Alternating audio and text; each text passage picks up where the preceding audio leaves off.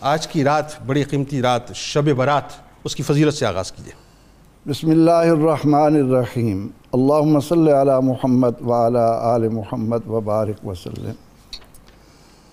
جنید صاحب آپ نے جس خوبصورت انداز میں سننے والوں کو اس رات کی اہمیت کی طرف متوجہ کر دیا ہے یقیناً ان کے قلب و ضمیر پر دستک پڑی ہوگی۔ جزاک جزاک میں اپنی گفتگو کا آغاز اس بات سے کرنا چاہتا ہوں کہ میرے لیے جو سب سے بڑا اعزاز ہے مجھ پر جو اللہ کا کرم ہے وہ یہ ہے کہ میں اس کے محبوب کا امتی ہوں۔ اللہ۔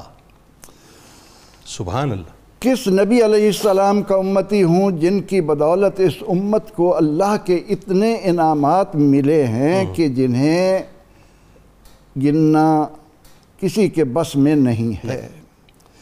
جن کی ایک نیکی دس نیکیوں تک جاتی ہو سات سو نیکیوں تک بڑھتی ہو جس کے لیے ایک ایک نیکی کو اللہ تعالیٰ اتنا بڑھائے کہ اس کے خزانوں کی وسعت وہی جانتا ہے۔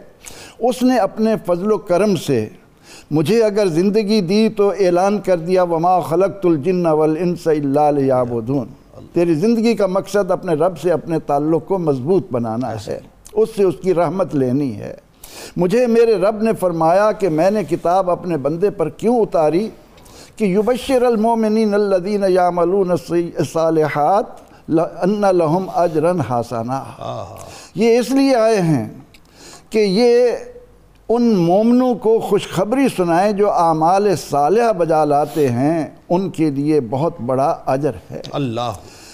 اس کے کرم کا کیا کہنا کہ وہ اپنا بندہ اس کو بناتا ہے کہ والذین یبیتون لربہم سجدم و قیام اللہ اکبر سبحان اللہ سبحان اللہ۔ کہ جن کی راتیں اللہ کے حضور سجدہ کرتے ہوئے رکوع کرتے ہوئے گزرتی ہیں۔ آہا۔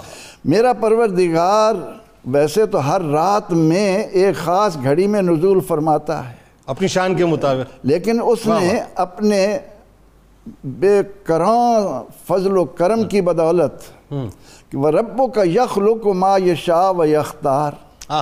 وہ قدرت والا جو چاہے پیدا کرے جس کو چاہے پسندیدہ بنا لے چن لے۔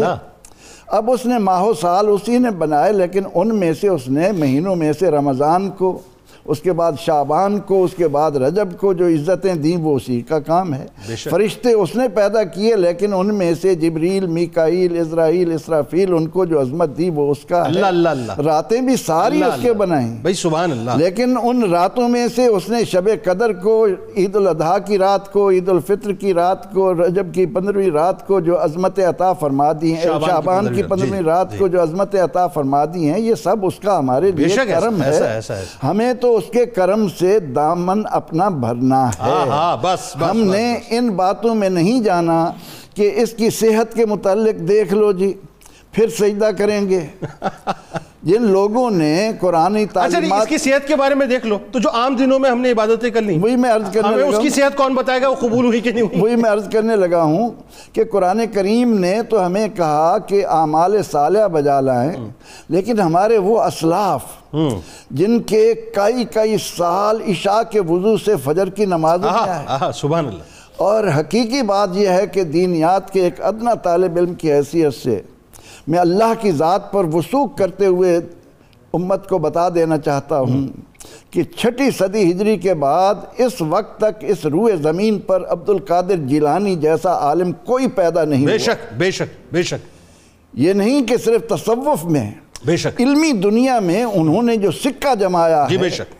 ان کی ذرا غنیت الطالبین اٹھا کر پڑھ لیجیے وہ کس انداز سے امت کو اس بات کی طرف متوجہ کر رہے ہیں کہ اللہ۔ تعالیٰ نے تمہارے لیے یہ کیا کیا انعامات رکھے ہیں؟